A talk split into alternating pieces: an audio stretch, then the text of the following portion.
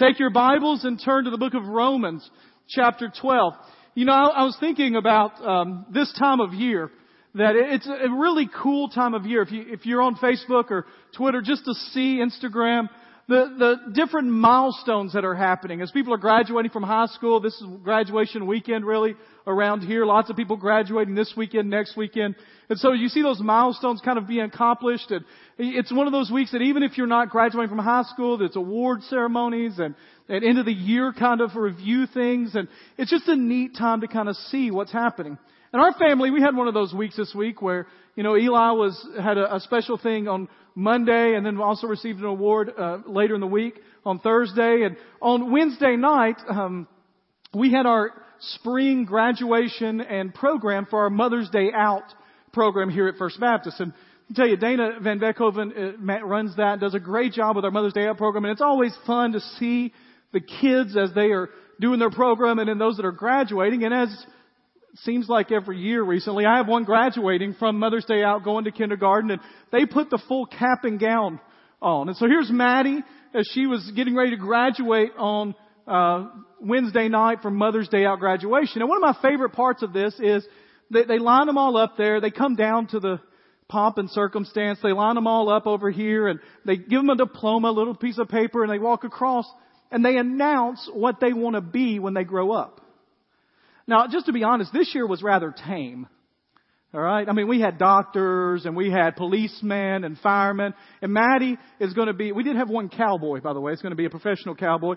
Maddie is going to be a teacher, which is absolutely in line with who she is and, and all of that. Um, I was thinking about one of Luke's friends when he graduated. I was talking to his mom this week. He said that when he grew up, he was going to be a professional break dancer, which, you know, it's, you got to have high hopes, right?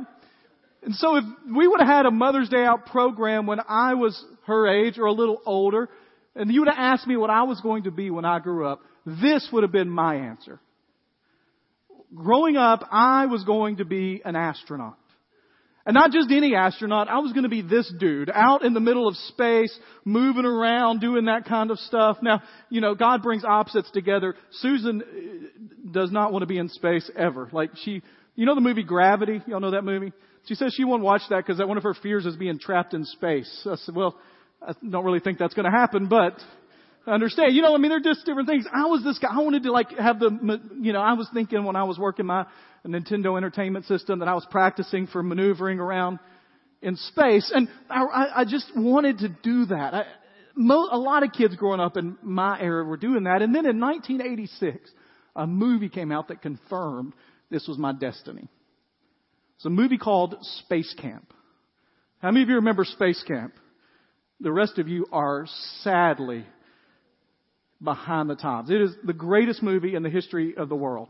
No exaggeration. I mean, this is the cast. Look at that cast. Isn't that, that's a great 80s cast. Space Camp is about a group of kids that go to space camp in Huntsville, Alabama, but they all really want to be astronauts one day. And the guy down here at the bottom, who is Max, which just for you movie people, that is Joaquin Phoenix, by the way. He was Max, he really wanted to go to space someday. And he was kind of the runt, and everybody picked on him. But he had a computer friend named Jinx. And somehow this group got selected to sit on board the space shuttle while they were practicing a launch. And in the midst of it, Max's friend Jinx determines Max, and you know, we, in the 80s, we didn't care if stuff could really happen or not. We just wanted to watch it on the screen. So Jinx makes the whole thing lift off, and this whole group ends up in space. And that was what I told. I tried to tell my mom to go to space camp every summer because I was convinced I was going to be selected to sit on the space shuttle and accidentally get launched into space. I loved it. And so every time they would do a shuttle launch on TV, I would watch. You ever watched a shuttle launch on TV? Some of you may have seen it live. I mean, I've got one film here. It's just remarkable to think about all that's happening in this moment. I, I like to think, what are the astronauts thinking right now? I mean, when you think about it, this is kind of like the ultimate roller coaster, no turning back, right? Once you hit this point, it's done. And as they blast off into space, I could remember sitting when when I was growing up, we didn't have televisions in every classroom, but they would roll one in and use the bunny ears to find a station to watch this. And we would sit there and just be in absolute awe. Now, most of them went well. I do remember where I was in fourth grade when Challenger did not. But what was amazing to me was just to think about the endless possibilities of blasting off into space. And one of the things that is, if you watch this all the way to the end, and we probably won't get to watch it all the way to the end, after they separate the boosters, after all that's happened, in fact, on this video, when it starts to go to black, Houston Command Center says two words. And the two words that they say to the astronauts in there are negative return. And the captain of the ship, the pilot, echoes back, negative return. And what that means is, if something goes wrong now, Earth is no longer an option. You're too far in that you can never go back. Negative return. I've told you about my favorite roller coaster in history is Texas Giant. As you get to the top, there's a sign that says, hey, let's reconsider this. Right? I, I imagine there's been some astronaut, you know in the history of astronauts, there's been some that when that thing starts to rumble and starts to get off, they're like, hey, uh, let's, let's uh, rethink this whole thing, what we're doing right now, right? Negative return. Here's what I want to tell you. Negative return means that point you can't come back, that you are officially going into orbit, and if something goes wrong, Earth is not an option. Here's what I want to tell you. Now, if you're a follower of Jesus, there must come a moment in your life when you get to the point of negative return, where it is fully all going in. Over the last few weeks, we've talked about this concept of grace. The reality that God loves you no matter who you are, what you've done, where you've come from, the negative things in your life that you hate, God still loves you. And there is nothing you can do to earn His trust or His love more than what you are in the fact that He just loves you, not because you deserve it, but because of His love. There's nothing you can do to earn His love, to learn His liking, to, to earn points with God. There is absolutely nothing you can do to earn your own salvation. That God has radically transformed us through grace and love that only comes from Him. And the question then becomes, so what's next? What, what do we do with that? In Paul's day, there was a group of people that said, well, if we can't do anything to make God like us more, if we can't do anything to make God more proud of us, if we can't do anything to earn anything with God, then you know what? I'm, I'm just going to live however I want to live and do whatever I want to do all the time. And Paul says, should we continue sinning so that grace increases? And he says, absolutely not. So what do we do? Romans chapter 12, starting in verse 1, gives us a brief thing. We're going to look at this for the next couple of weeks. Just to let you know, there are pastors that have spent literally a year on this one chapter of Scripture. We're not going to do that. I'm just going to do two four hour sessions over the next two weeks, all right? Just checking if you're there, all right? Romans chapter 12, starting in verse 1. I appeal to you, therefore. Now, real quickly, I've been taught as Bible studies from the time that I was little until every time I read a commentary on this. Whenever the word therefore is in the Bible, you need to ask the question, what is it therefore? Alright? Why is it there? What's it talking about? Well, here's what I think Romans 12 verse 1 when it says, I appeal. By the way, that's Paul saying, I'm urging you. This isn't a command, but it would be in your best interest. This is really good advice. I urge you. I appeal to you. Therefore. And I believe, most scholars believe, that what he says in therefore is referring not to just the last few verses or the last few things he said, but everything that came in Romans chapter 1 through 11. Therefore, based on what I've said, does anybody have a clue what the theme of Romans 1 through 11 is? Want to take a guess as what the theme of Romans 1 through 11 is? Apparently not. Grace. Salvation. When you were growing up, if, you grew up in a, Southern Baptist church especially, we used to talk about a way to share our faith with people, that you would tell people about Jesus and ask them to come and, and accept Jesus and His forgiveness in their life, and we called it a certain kind of road. What kind of road was it? The Roman road, right? Why was it called the Roman road? Because every verse you used came from the book of Romans because the book of Romans in the first 11 chapters gives as clear of an outline of what salvation is like and grace and the gospel is. In fact, just for you, I kind of put together, this is an outline here and it is the, the gospel. It's that man has a problem in chapters 1 through 3. Chapter 3 verse 23 says, for all have sinned and fall short of the glory of God. We all have. We talked about that for the last few weeks. We are all in the same boat. Four and five is God's solution that He sent the new Adam, Jesus Christ, who was perfect and lived a perfect life and gave a sacrifice for our sins.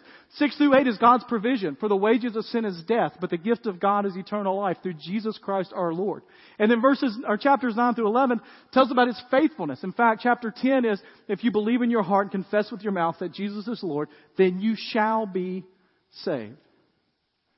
And so all of Romans 1 through 11 is a description of the grace and the mercy and the salvation of God. And so in Romans chapter 12 verse 1 when it says, I urge you, I appeal to you therefore, brothers, by the mercies of God, everything we've talked about. For the purposes of this sermon, you could say, for everything we've discussed in the last few weeks about grace and God's love of us, because of that, I urge you to present your bodies as a living sacrifice now, the language there cannot be more specific about what's being asked. The word present is the technical word for offering a sacrifice as worship in the old Jewish system. It's the act of literally laying something that is valuable to you on the altar, killing it, and then beginning to sacrifice it to the Lord. It is the very word that is used for the way that they used to attempt to pay for their own sins in the way God set up to show them the severity of it. And in case we missed that, the word sacrifice there means a, something that is completely consumed. Absolutely, completely consumed. What he says is, in view of all that has happened, this is what I urge you. I'm not commanding you, I'm urging you. This is not to gain favor with God, but just as a result of what He's done. Present yourself, your bodies, your whole being as a living sacrifice. And then it gives three words. Actually, living is over here with holy and acceptable. It says sacrifice, and it gives three words. Living, holy, and acceptable. And the idea behind that, first of all, it can be living because the death has already been paid in Jesus Christ. We have already had the penalty paid. So you don't have to die in the midst of this sacrifice. It is an ongoing living thing based on the death that Jesus has already done. Holy because it is Christ that has named us holy, set us apart as He has chosen us and has saved us and has redeemed us. And acceptable because Christ's sacrifice was acceptable. Here's what it's saying. Present yourself to God as a sacrifice because Jesus has already done everything you need to do. I was uh, yesterday. We got a call from um, Susan's nephew, and uh, they were coming to town, and they've got a, a baby that was born in August of last year, and so we were going to go have lunch. We went to Chef's Market to eat lunch, and we ordered everybody, and almost everybody there, instead of getting the um, the meat and three, ordered something off the menu. So we were all kind of waiting, and the first people to get their food were Maddie and Ava, which is fine. That's good. They get their food first and split their food up. And Ava had a plate of chicken and French fries. And Ava um, was just eating away. None of us had our food yet, and I was hungry. And so I looked at Ava's plate, and Ava's got French fries, and she's got chicken. And what did I do as a dad? I ate some french fry, right? I picked a french fry off her plate and put it in my mouth. And as soon as I did, she said, no daddy. And she took her plate and almost knocked it off the table, scooting it away from me. In my mind, I thought this, and then I said this to my two-year-old, trying to reason with her. You ever tried to reason with a two-year-old? It's like reasoning with a teenager. It doesn't happen, alright? And I said to her, do you know who paid for your meal? No. She didn't know.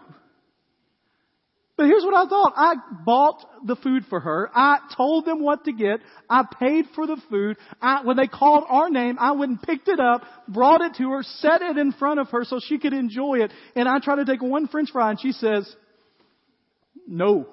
In fact, when my plate came, you know what she did? She took one french fry. She said, daddy, that's for the other one. Go, what in the world? She's keeping track. Aren't you glad we don't do that with the Lord? You paid for it. You bought it. You spent your time on the cross. You came back from the dead.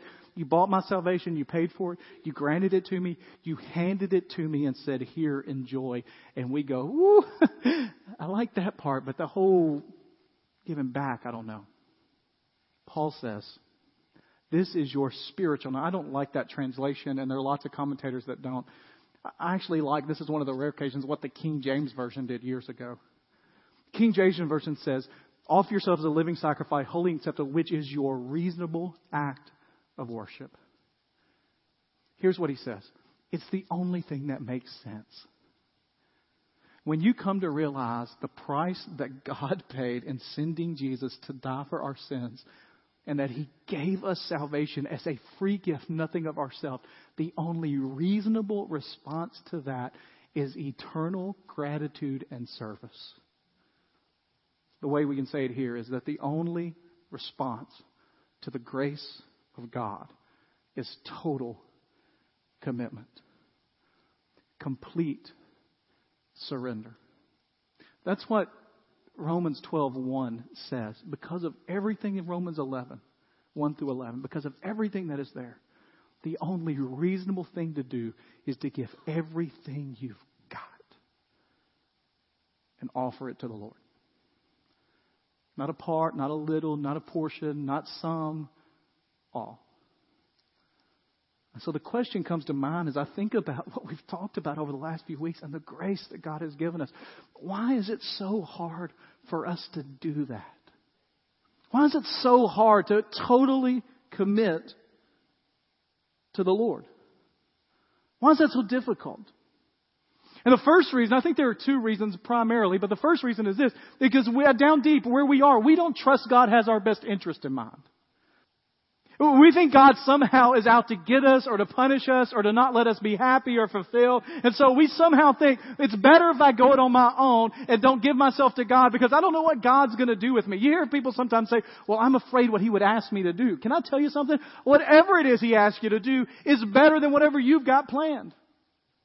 But somehow we forget that and we think, no, no, no, no, no, no. I know God's got lots going on. I, I, I know what's best for me years and years ago, there was a TV show. This is before my time. Um, I want to ask you if it was before yours, but there was a show on TV called Father Knows Best. Y'all have heard of the show, right? First of all, can you imagine them putting that on TV today? Father knows best because everybody knows better than dad today on TV. But we live our life as if we don't believe that our Father knows best. Somebody's out to get us. He doesn't want us to have fun. He wants to get married and have a family and enjoy life. He wants to send us to the remotest part of Africa where we'll never have fun anywhere. Can I tell you something? If that's what he wants to do, it's better than what you got planned. There's a quote that I saw this week from A.W. Tozer that I love. He says, The whole outlook of mankind might be changed if we could all believe that we dwell under a friendly sky and that the God of heaven, though exalted in power and majesty, is eager to be friends with us. God's not out to get you. He wants to he wants to let you be freed up to do what you were created to do. And the second thing that we may never say out loud, but we kind of believe why commitment is so hard is because we don't think God can handle our lives. I mean, we actually, I'm just, I'm, I'm too busy to totally commit myself to the Lord. I, I get too much going on. I can't, I can't, my bank statement is not going to let me commit everything I've got to the Lord. Just, if you, if you saw my banks, if you saw my schedule, if you knew what was happening at work, you would understand why I can't commit to the Lord. You just can't, there's too much going on. I, I, there's too much in my life right now. I can't get it all square. I, I can't add committing to the Lord to everything else I got. Tim Keller tells a story of being when he was a young man he was in a, he was listening to a lecturer talk, and she was talking about um, just comparing the size of the galaxy or the universe. Uh, and she said, if you could imagine that the distance between the Earth and the Sun is this sheet of paper, the width of it, not like this, like this. She said, in order to get from Earth to the next star closest to us, you would have to have a stack of papers 70 feet high. And just to span our galaxy, which our galaxy is one of millions, you would have to have a stack of paper 310 miles high. And then she said, Are you telling me that you're asking the one that created and keeps all this together, you're asking to come into your life and be your assistant and just help you out a little bit? We somehow think that God can't control. I'll give you another picture. This is a famous picture. Voyager in 1990, 25 years ago, right now, was flying out of our solar system and they, NASA gave it one final mission was to look back and to take a picture of all the solar system. And what has been called a fortuitous moment, what others call the providence of God, there was something that showed up that surprised astronomers when they got the picture. And it's right here. Do y'all see that little dot? That's us. That's the earth in a beam of sunlight from the edge of our solar system, which is a part of a huge galaxy, which is a part of a huge universe. Think how ridiculous it is that we say that the God that keeps all this moving together somehow can't take care of your checkbook or your schedule or what that means. If I truly follow the Lord, that might mean us doing, and I don't know how that would work out. You got to ask the question is it worth the risk? At Harvard and MIT, they use this, they use this way to have case studies in order to help people learn how to make good decisions. And the whole thing is about weighing the risk. And I love these. I read a couple of them this week. They were just great case studies. One's about a, a 32 year old guy that's really into estate sales. And it's a case study. It's not real life. All right. So 32 year old guy really into case studies. And he finds himself in the South at a, an estate sale where they're going to sell the whole house and everything in it in one lump sum. So it's not like they're going to auction off every bit. They're just auctioning off all of it. He's walking around and he starts to notice some things. He's a Civil War kind of buff, and he notices these swords over in the corner, and he thinks, I think those are Civil War era. Maybe they are Civil War swords. It starts to intrigue him, and so he finds this kind of hidden door, and you know, it's the, the case. You can walk anywhere you can go, and he walks down into this unfinished basement. Now, at the bottom of the unfinished basement, he sees a roll top desk. You know what I'm talking about? One of those, an old antique roll top desk. And as he's playing around with it, he notices there's a notch that as he pushes it, the drawer comes open. And inside the drawer are 15 gold minted Confederate coins. Immediately looking at this, he knows that they're probably worth millions. He cautiously shuts the door, walks back upstairs, goes outside, tries to figure out that what it's going to sell for, and he hears about 95,000 and as he talks to his financial guys, he realizes he could scrape together 95,000 if he sold everything he had. And then the Harvard MIT students are asked, what do you think he should do? Second case study they study is an art historian that's going and she's looking at a painting at a sale and she looks at this painting and she says, wow, that looks almost like a Pablo Picasso. And so she asks the lady and the lady says, oh no, no, no. That's somebody that's very good at mimicking Pablo Picasso, but that's not an original Picasso. And so she takes her magnifying glass and as art historians and dealers will do, she's looking all around it. She gets to the corner of it and she notices that there are initials there. And from her art history studies, she knows that Pablo Picasso, before he became famous, would sign his drawings not with his full name, but just with his initials. And as she looks at it as an expert in these things, she realizes she thinks that, that is his handwriting with his initials. She steps back and realizes and looks at the price on the piece of art. It's $25,000, and that's all the money she could ever scrape together if she liquidated everything? And the students are asked, is it worth the risk? You know what I loved about those stories? Is it sounded a whole lot like a story that Jesus told right here. The kingdom of heaven is like a treasure hidden in a field, which a man found and covered up. Then in his joy, he goes and sells all that he has to buy that field. So he's looking around the field, he finds a treasure, and when he covers it up and goes and sells all he has to buy the entire field. Or he tells us the second example in the next verse. Again, the kingdom of heaven is like a merchant in search of fine pearls, who on finding one pearl of great value went and sold all that he had and bought it. Here's the point of Romans 12:1 and the point for you and me today.